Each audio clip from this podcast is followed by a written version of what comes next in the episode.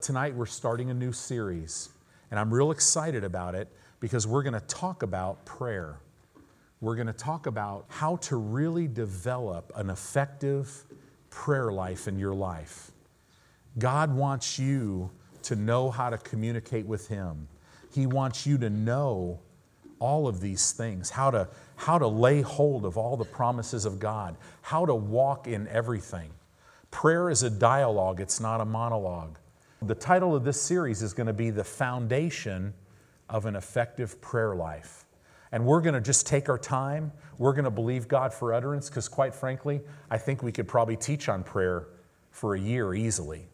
And I think the last time I taught on prayer, I think I, all we did was really talk about the, just the different types of prayer, and I think we went 18 weeks. We're just going to lay a foundation. I believe God is going to bring some things that's going to help you to really grow in your own personal walk with Him? Do you know you're designed to intimately fellowship with Him? You know, the series that we just did on worship talked about the secret place. Well, that's what this place of prayer really is, too. It's a secret one on one place that God has provided for you. So let's get into this thing tonight. A healthy prayer life is one that is built, this is, this is the foundation, it's built upon the Holy Spirit leading us daily to pray all the different types of prayers or all manner of prayers as He leads us. This is the foundation. Your prayer life is healthy if every day the Holy Spirit is leading you to pray all the different manners or types of prayer. Because you know, eh, there's certain times when you got to pray the prayer of faith to lay hold of some things. There are certain times as you walk out God's path for your life that you might find yourself stirred by the Holy Spirit to pray the prayer, the prayer of consecration where you're like, okay, God, it's not my will, it's whatever you want. I'll do whatever you want because I'm yours, right? But we, we need to learn how to walk in these things.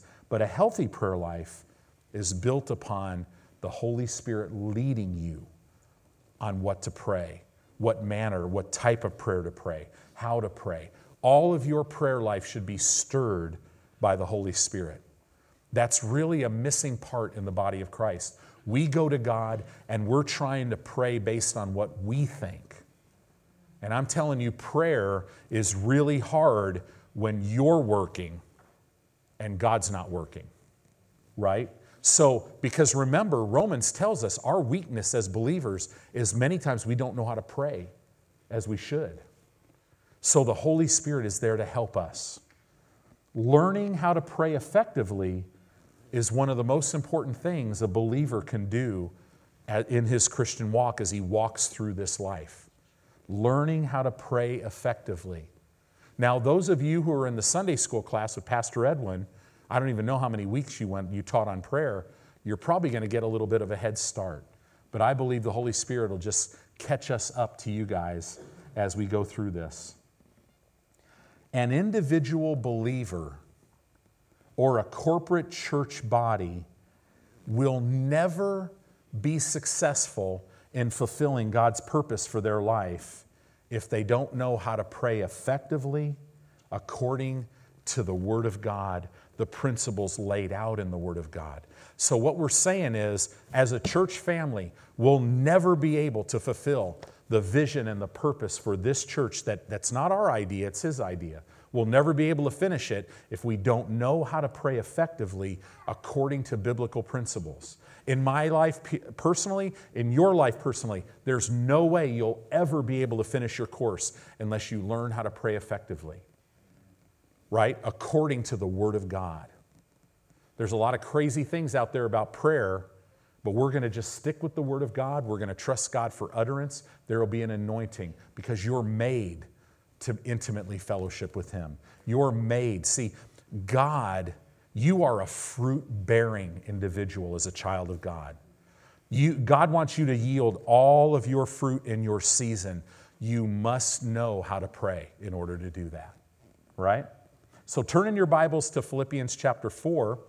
This is a real foundational passage of Scripture. Philippians chapter 4 and verse 6.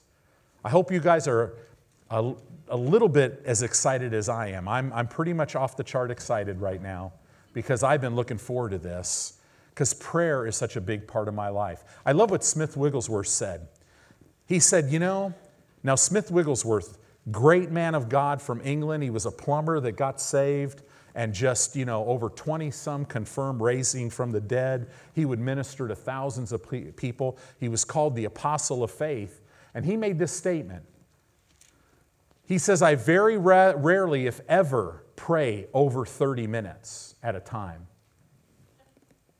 And then he said this, though, but I, I very rarely ever go more than 30 minutes without praying.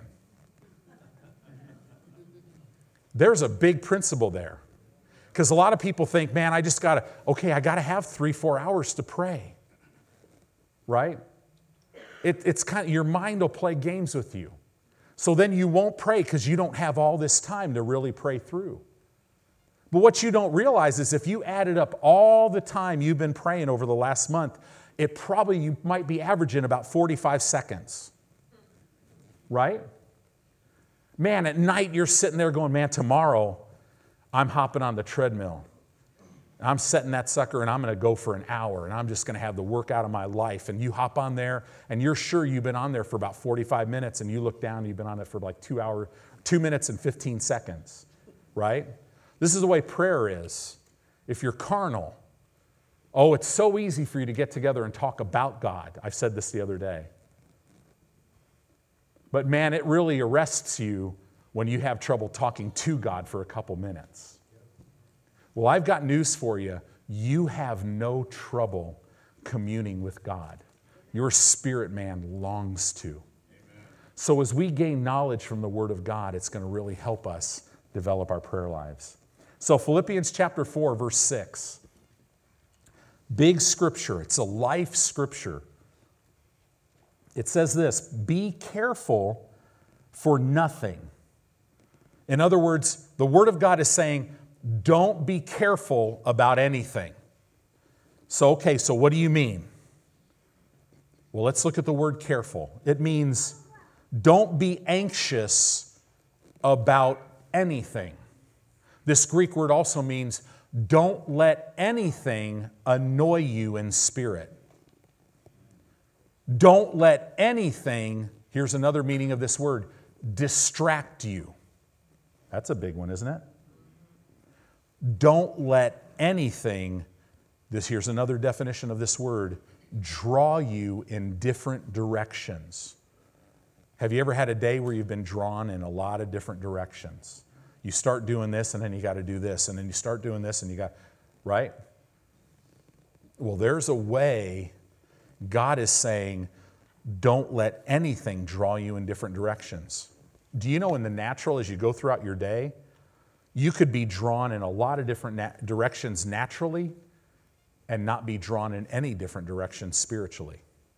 Still maintain peace, still not toil, still be, still be strong, be at rest, right? Because here's another, here's the foundational meaning of this word careful.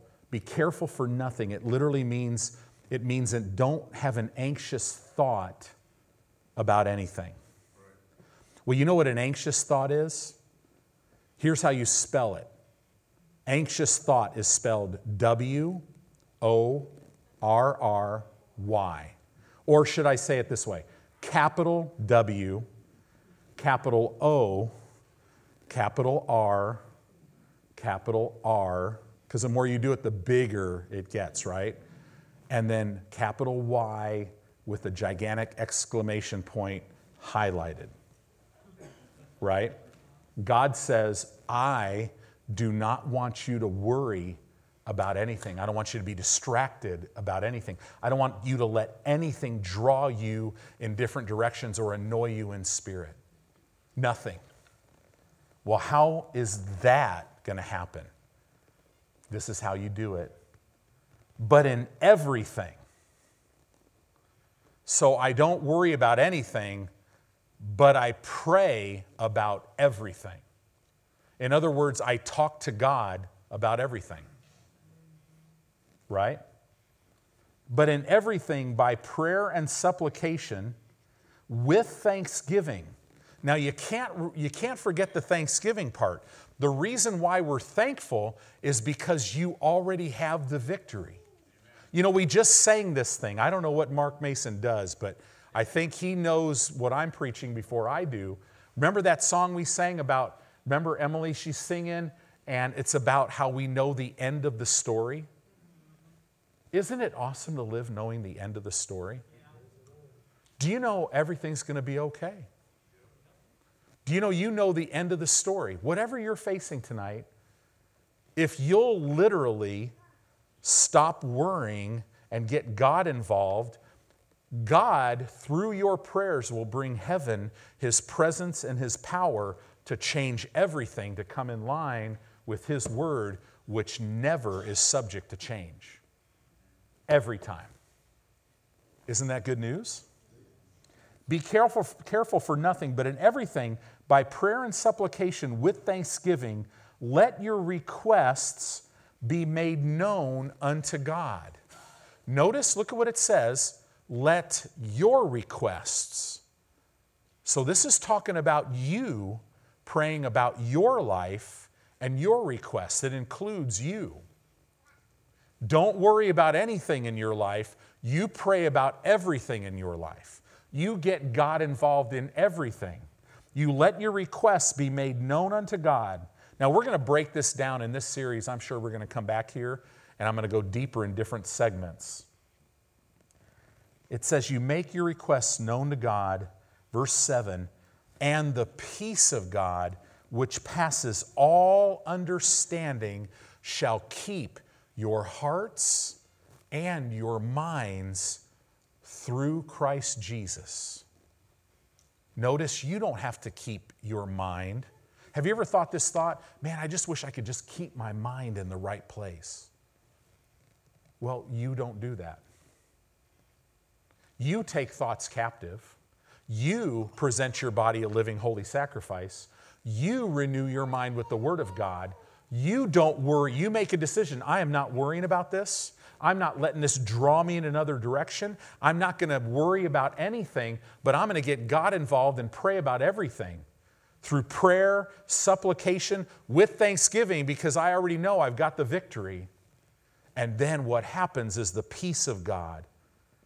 I mean, whenever God shows up, whenever whenever faith is there, all this, the peace of God will mount guard over your heart and your mind through Christ Jesus. Wow. So, if we were to say, what's God's best? It's a very simple answer. You look at the Word of God, it is the finished work of Jesus. His best for you is health, strength, wholeness, right? In your body, in your mind, in your will, in your emotions, freedom from fear, never lonely, because he, you walk in a revelation that He never leaves you, He never forsakes you that you're loved, that, you'll never face anything bigger than him, that already he's already worked it all out. So you rest in that, that finished work of Jesus. But whatever comes into your life that distracts you from walking in God's best, right? It's, it's trying to block you. That, that's not God. If you want to be a poet, you could say it this way whatever distracts your rest is not God's best. So, God will never bring something in your life that in any way will distract you from being rest, being at rest. What is rest? Rest means I've ceased from my own works. And now I'm only simply working out what He's working in. I'm, in other words, I'm totally trusting in Him. I'm not trying to figure this thing out anymore. I've already figured it out. Do you know you've already figured out every problem in your life? Here it is. Here's the answer to every one of them one word, one name above all names Jesus. The finished work of Christ. You bring Jesus on the scene, His power, His presence, His provision, His peace, everything is right there for you every time. So, this is a foundation. Satan's attacks are designed to keep you out of rest. Right? They're designed to fill you with the cares of this world and also to fill you with stress. He wants you to toil. We work hard as unto the Lord, free from toil. Toil's part of the curse. We've been redeemed from the curse, right? In the corporate environment, in the work environment, everything says you got to work harder, you got to do this, you got to do that. No, not for the believer, because my work is a form of worship. So I can rest. There is a way, and guess what? The Holy Spirit's going to show it to me, and He's going to lead me into it. In all God's creation, do you know there's only one of His creation that worries? It's not the animals, it's us. And your body is not, it's not made to handle it. Talk to any of these medical people here, right? Any of the medical professionals we have here. Ask them about how much stress messes with your body, right? And you could be stressed and not even know it, but the Holy Spirit knows you and will keep you out of stress. He'll keep you out of it. So, this is telling us in Philippians that what we do, we pray about everything, and that is the road, or it takes us into the room where now we experience the peace of God. Everybody wants to experience the peace of God, and they're trying to listen to K-LOVE to experience the peace of God. Right? And now listen to K-LOVE. That's all right. Now you might have to sort through some doubt and unbelief in there. Right? There, there's some people, some Christians that, man, they do well to just get in the Word. They'd write some better songs. Or at least all of it could be good. There's nothing like when you listen to a Christian song and you're like, man, that is so awesome. But man, why did you have to throw that one in there? Right? Why, why did you have to throw that one sentence? And then we all become songwriters because we got to learn how to sing it differently, right? But I could tell you every time you have a life, a prayer relationship with God, and it'll bring the peace of God in your life every time. It's the road. This, it says it. So we, this, is, this is what we do. This is the progression. We, number one, we don't worry. Number two, we make an end to our prayer. If you need something, Father, I come before you tonight and I have a lying symptom in my body. It's a spiritual attack in my body right now. I'm, I, I'm, I have these symptoms. This is going on in my body. But your word tells me that by the stripes of Jesus I was healed, that Jesus bore it and carried my pain so I don't have to. So, right now, Father, I believe I receive my healing and I thank you for it. In Jesus' name, amen. I've just made an end to my what? Prayer. Now, what's left to do? I just thank Him. As I go about my life now, I've prayed about it once. I've believed I've received it. I'm just going to thank Him for it now. There's nothing else to do because in God's mind it's done. Right? The Bible says if you believe you receive, you'll have it. So if all you got to do the minute the minute you need something and you find in God's Word, you look through the pages and you're meditating in the Word, and the Holy Spirit leads you somewhere, and you're like, wow, look at this. This is my answer. It's already done. You know God's will on it, so now you go to Him and you believe you receive it. You put an end to your prayer. Number three, then, is you thank God for the answer.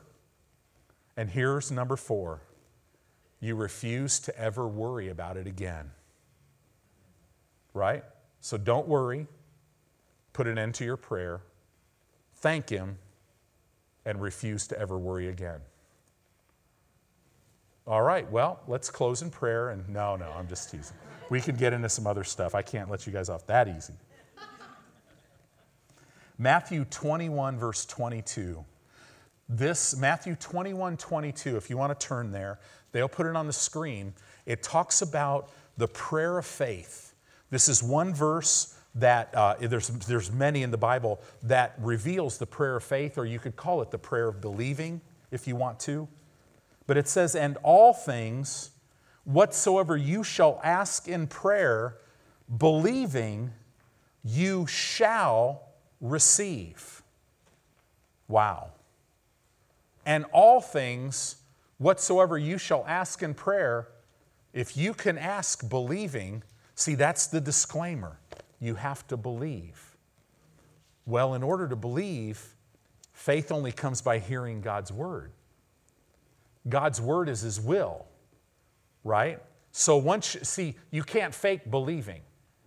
A lot of people are living their life, and all things whatsoever you shall ask in prayer, mental assenting to, I may receive, probably not. But no, this is what the word says. Believing, anything you ask in prayer, when you ask believing, you shall receive it, God says. Mark 11, 24, you know this scripture. Therefore, I say to you, what things soever you desire, when you pray, believe that you receive them, what? and you shall have them. That's another verse that's the prayer of faith. Not, oh God, please, please, God, help me. Please, God, you know I'm hurting. See, God's not moved by that. He's not moved by your need. Do you know why? There's not one scripture that talks about in this present church age, He's moved by your need. The reason why is because you don't have any. He's already met them. He's given you everything at salvation that pertains to life and godliness. In Psalm 23, it reveals it. He's prepared a table before you in the presence of your enemies. He went ahead and He provided everything for you so that you, it, He's not moved by your need. What's He moved by? Faith. Because it's the only way that you could access anything that He's given you, right? The Bible says without faith, it's impossible to please God. It's impossible to receive anything from God apart from faith. So, so this is why you can make an end to your prayer. You can go home tonight, list everything that's going on in your life, and I'll bet in 10, if your life is really a mess, maybe 15 minutes, and you can literally pray about everything in your life with Scripture and put an end to it. And then just keep that piece of paper and keep thanking Him for all that stuff, and you'll just, pretty soon, you'll just start writing dates down when you see it in this realm. Right? And then you'll have a testimony. And you'll get so excited, and you'll start running around telling people what God's doing in your life. And pretty soon, people will start getting saved, and they'll start getting the same results. And, and all of a sudden, you're going to be like, hey, Pastor, um, I, I, I, I'm, I got six people here that I'm discipling, and I have no idea what I'm doing. Right? And what will happen is you'll find out how much you really do know because you, you know enough. So here is a big statement prayer is not an option.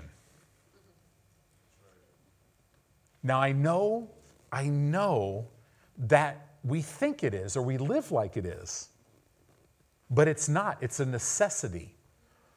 It's kind of like if you want to if you if you want to go down this road about you know, rhyming tonight. You know, sometimes prophetic, when this stuff comes forth, it always rhymes. Have you ever noticed that sometimes? But it's not an option. Prayer is a necessity. Prayer is a necessity like air. Air is a necessity. It's not an option for me. I don't have an option to breathe. As a child of God, you don't have an option to pray. Does that make sense? It's not optional. Now, Satan will tell you it's optional. Do you know reading this word, meditating in it day and night, it's not optional. Putting it first in your life's not optional. You're gonna, but like, but Pastor, I've got 25 things above God in my life right now. Yeah, but that's not optional. And, and if we really wanted to take a look at your life right now, it's probably not what, you know, you're probably not hitting on all cylinders where you're just like, my life is awesome. Right? So it's not optional. I know that's a deep statement. This truth that prayer is a necessity, not an option, is to be an indelible image on your heart and on your mind. This is something, if you want to develop an effective prayer life, you live this way. Eating's optional. Doing anything else is optional, but it's not optional for me to live without prayer. You, you have to make this an indelible image on your heart and on your mind. Otherwise, you'll start to believe it's an option. Because here's what the Holy Spirit does not do He doesn't come to you and slap you in the face and go, Hey, you haven't talked to me for an hour. Have you ever noticed that? Have you ever noticed that He actually won't ever slap you in the face for that? He'll just, he'll, he'll prompt you hey, come on, I want to spend time with you. We need to talk, right? Sometimes you'll say, we really need to talk because you're you just got off the wrong off ramp. You're on steal, kill, and destroy highway, right? And, and so he, he tries to help you. It's not an option. Prayer is one of the most important activities of humanity. Most important. Why? Because it brings God on the scene, it brings heaven to the earth. Oh, we talk about going to heaven a lot, but God talks a lot about heaven coming to the earth. And that's why we're here to bring heaven to this earth, to show this world Jesus. We are used to the purpose and position that God has given us we live this way. We're used to this purpose and this position that God has given us to invite heaven to come down and intervene in the earth in my life. God has purposed you to do that. He's given you a position to where you can do that. Isn't that amazing? You can access you always have the ear of your Father. Always. And you can use this purpose that, that is it's part of the call on your life is to bring heaven to this earth in your life and in the lives of those that God brings your way. It's so important. This is prayer is not, oh God, grant me the serenity. No, it's not that. Right? It's not going every day and praying, Our Father who art in heaven, hallowed be thy name, and, and praying the Lord's Prayer. It's like, man, if you would just read a few verses, God says, don't he, this first of all it's an old testament prayer but second of all i mean and you can learn a lot of principles from it but but right there it says listen don't use vain repetitions. In other words don't pray this over and over. And it doesn't even say pray this prayer. It says after this manner pray. But see, religion, part of our flesh likes religion. But Christian's not a religion, right? Now, is praying the Lord's Prayer wrong? Well, I would say let's meditate on it, let's get some nuggets from it, and then let's let the Holy Spirit stir us to pray as the Word says. Does that make sense? The Holy Spirit, if He's not stirring you to pray something, you're just kind of out there because He is the one that orchestrates it all. Prayer is our request for Him to work His ways in this world. God desires that you and I partner with Him in the great purpose of reclaiming and redeeming this world back to Him. Prayer. That's why we pray the prayer of intercession. Why? To win the lost. It's why we pray the prayer of supplication, so that we can help believers, starting with ourselves, lay hold of the plan of God for our life. It's why we pray the prayer of faith to lay hold of these great promises that we need in this world. So there's all these prayers. That's why we pray the prayer of agreement, because we know when two of us agree as touching anything, it's done for us. I mean, we could go on and on with the different types of prayer. Prayer gets God involved in our circumstances. And it's time in the church in America for the world to see the God of heaven working in our lives. Not just, not just talking about what God is going to do, they need to see God working in our lives. And oh, how God wants to.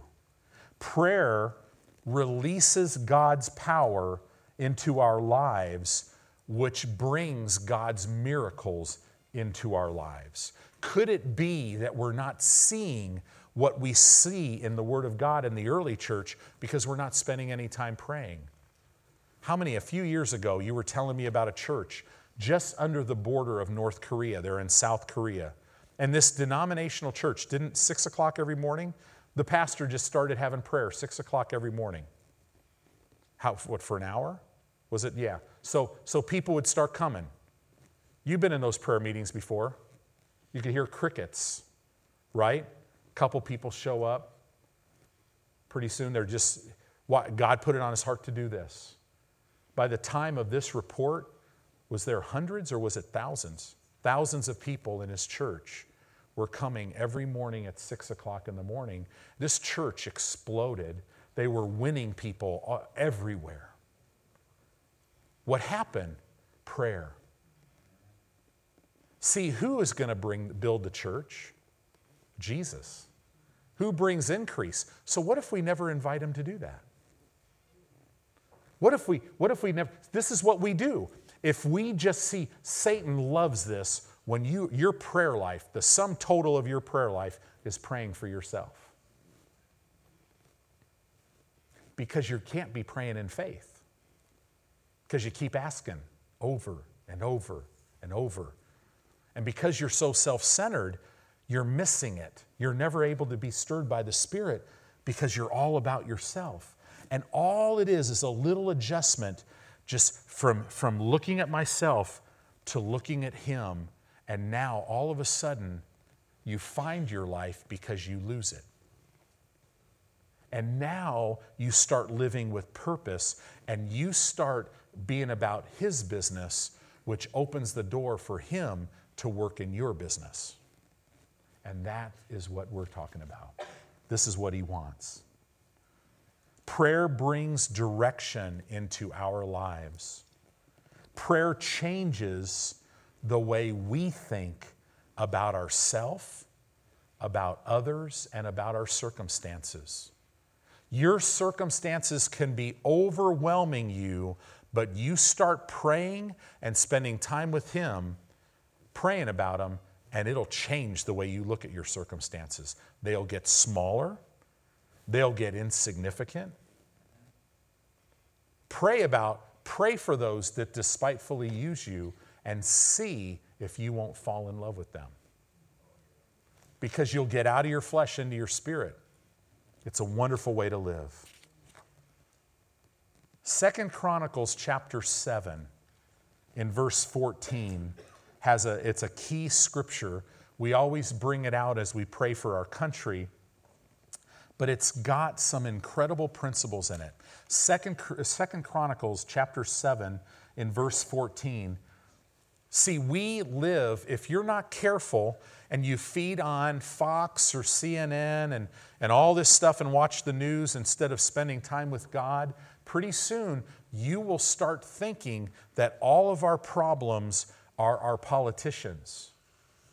And I've got news for you tonight. I'm going to be real political. You ready? Every problem in America is our fault. Every problem in America is the fault of the church. Why? Because we're the only ones on this planet with authority. And this is not a natural battle. This is not about race. It's not about, you know, whether or not we should do abortion. It's not about gender stuff. It's about the souls of men. And the enemy is not natural, it's Satan.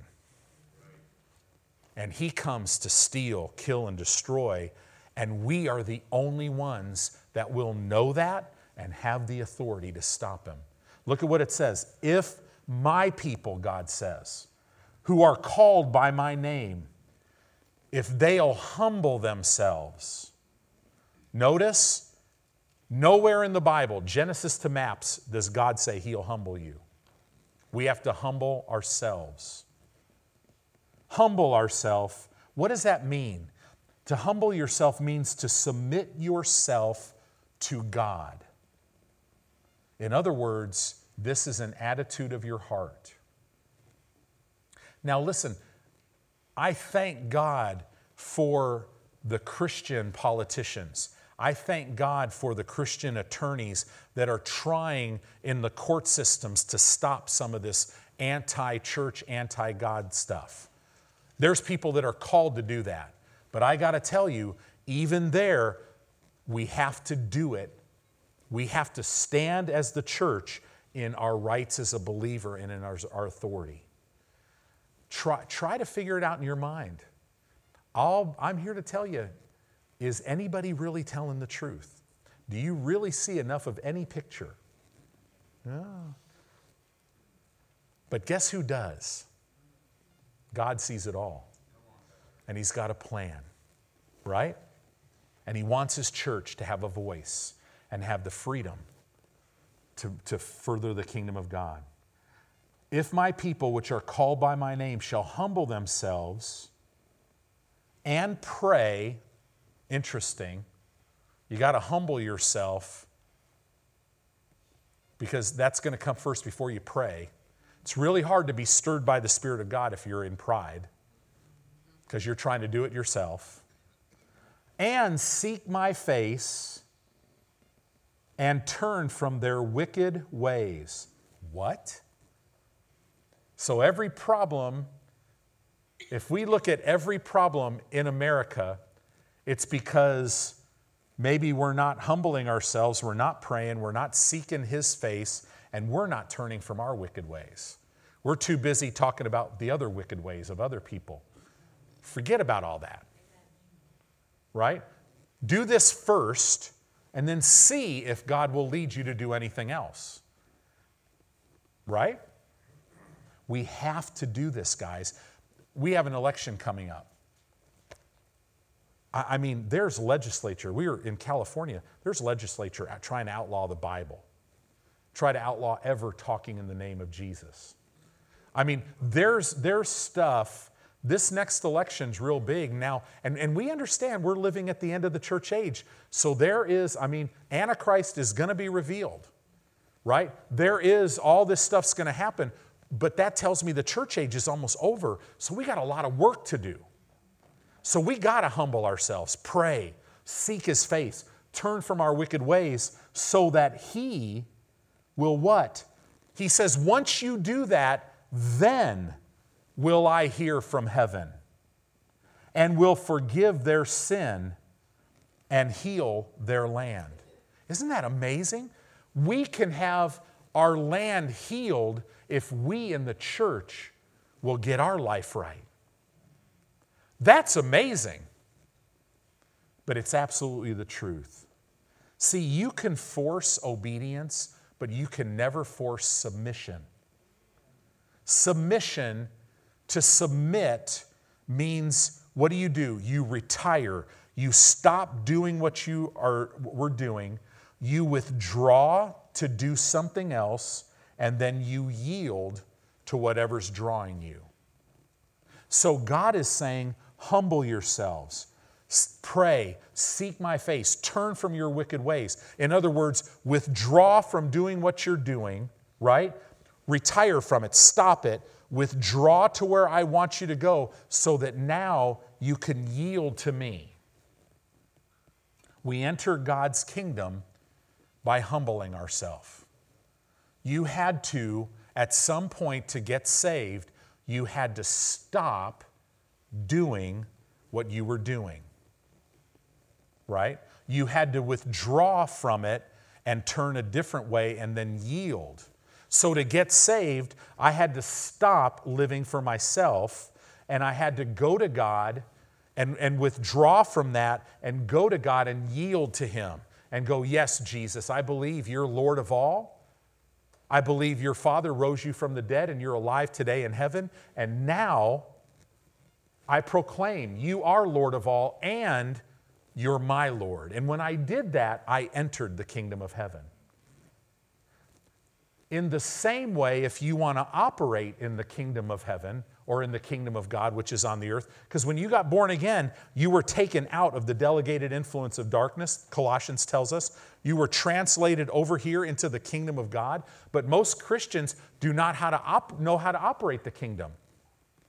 Because to operate in the kingdom, you have to retire from doing things your way, you have to withdraw from that, and you have to yield to God's way. Do you know how many Christians are trying to believe God for something and they've got 19 things in their life that they know about that they're not willing to change? It doesn't work that way.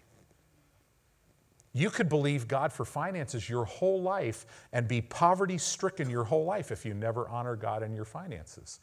You can literally, you could honor God in your finances. You can do, you could be in church every time it's open. You could be helps minister of the year or pastor of the century, all this stuff. But if you do not walk in love and you have unforgiveness, does that make sense? So, so this is why, man, I go to God and I'm like, okay, Father, you made me new. But I've got this sin nature in my flesh that's warring against the law of my mind, so I'm trusting you. I humble myself, right? I, in my own strength, I can't do what you've called me to do. So I completely humble myself and I'm praying right? I'm seeking your face. And oh my goodness, I have turned from my wicked ways. My, I'm, I'm looking at you, but I'm, I'm trusting you to keep me from my wicked ways, right?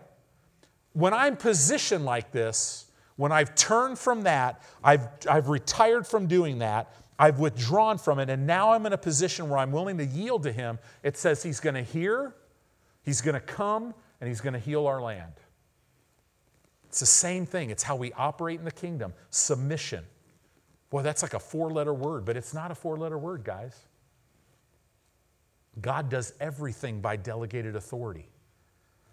Your submission to God is revealed, husband, in how you submit to your wife. Well, now, wait a minute, Pastor. The Bible says that the wife is supposed to submit to the husband. Yeah, but it also says the husband submits to the wife too. But men, we've never seen that one, right? Well, I'm just waiting for revelation. No, that doesn't fly, right? If you can't submit to that boss who's evil, think about how silly that is. Well, I've got this boss that he's a heathen, he doesn't like me, he hates God, and he's told me I'm never going to be promoted. Okay, I get take that one to God, and God's going to go, so I guess that trumps Joshua 1 5 that says no man can stop you. No, it doesn't. It doesn't trump that. See, no man can ever stop you on the earth. But this is all about this. We enter God's kingdom by humbling ourselves. We operate in God's kingdom by humbling ourselves. See, everybody, I, I have pastors talk to me about how come you never really talk about this political thing? I'm like, we have a lot better stuff to talk about. I mean, are you kidding me? Why would I want to talk about that? Like I really know. Right? I pray for them. I wouldn't want to be I wouldn't want to be them. Right? I mean, I, I you know, I, I'm just going to stick. But see, here's the thing. Little grandma so and so who's just served God for 50 years and, and, and really has access to the God of heaven can change a nation. Let me read you a story. This is a really cool story. I was going to save this to the end, the end of these notes. I never get to the end, right? So I'm just, you know what? I'm going to get to the end tonight. Here's the end. It is, oh, it's not the end. Shoot. Okay. I'm going to get almost to the end. Here's a cool story. Some of you have heard about John Lake, minister, right? So, John Lake was at F.F. Bosworth's home. That's the guy who wrote Christ the Healer. So, John Lake's hanging out at F.F. Bosworth's home along with a lady named Lillian Thistlethwaite. That sounds like something you take if you have, you know, indigestion or something, right? Sorry, Lillian. You know, whatever. She's, she's going to get me someday. So she's there. So this lady's there. Lillian's there with F.F. Bosworth and John Lake. Lillian is the sister in law of this guy named Charles Perron or Parham. Charles had been praying for years for an outpouring of the Holy Ghost. God, went within him praying for years for an outpouring of the Holy Ghost, God gave this guy Charles a vision. And in the vision, he saw a house in Topeka, Kansas. He saw it. So Charles Parham went to Topeka to find the house. So he's going around Topeka and he's looking to find the house that he saw in the vision. Now, he had been praying for an outpouring of the Holy Spirit. He saw the house, and when he saw the house, he walked up to the owner and said, When the guy answered the door, he told him, Hey, I had a vision. I saw this house. This is the house where an outpouring of the Holy Spirit is supposed to happen. The owner answered, because he's, he's like, the owner answered, Well, do you have any money to buy this house? Charles answered, No. The owner of the house then said to him, You could have it anyway. This in 1900, 119 years ago, in Topeka, Kansas, in this house, was where the first modern day outpouring of the Holy Spirit took place. You and I are probably part of this that started in Topeka, Kansas by one man praying. Wow, what a great story. Isn't that cool? But that story's not as good as the word. See, you can force obedience, but you can't force submission. Are you a parent tonight? You could tell your child, you're going to sit in that chair until I tell you you can get up. Right? And, and you know what? They might sit in that chair, but they have this look on their face that's saying, I might be sitting on the outside, but I am not sitting on the inside, right? And you wait till I'm 16 or 17 years old. Wow, right? This, here's a parenting statement. This is why God made babies and little kids smaller, so that we can draw some boundaries, because that way we learn, we, they learn some boundaries, and then we love them, and we don't punish them, we correct them and we build a relationship with them so that when they're teenagers and all of a sudden this independence starts coming and all of a sudden society's telling them their parents are idiots, you could enjoy your teenage years. But, but raise your kids outside of church or, or live your life another way at home, be one way at home and another way at church. And all of a sudden, when they get in middle school, they start, they start throwing a fit about going to church.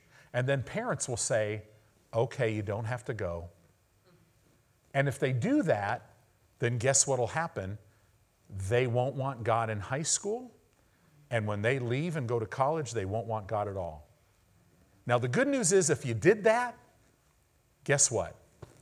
God will still get them back for you. But if you got little ones, learn from our mistakes, right? Amen? Right. Learn from that. How did I get off on all that? Man, you guys have me metal in here, right? Each of us, now get this, each of us have the power to bring God's will on the earth so the world can be saved, healed, and transformed by His grace. God says that we are to bear fruit and that our fruit will remain. God wants you to bear fruit in the lives of people you leading somebody to Christ, or you just planting a seed, and five years later they end up getting saved, and all of a sudden their whole family's saved. We have no idea.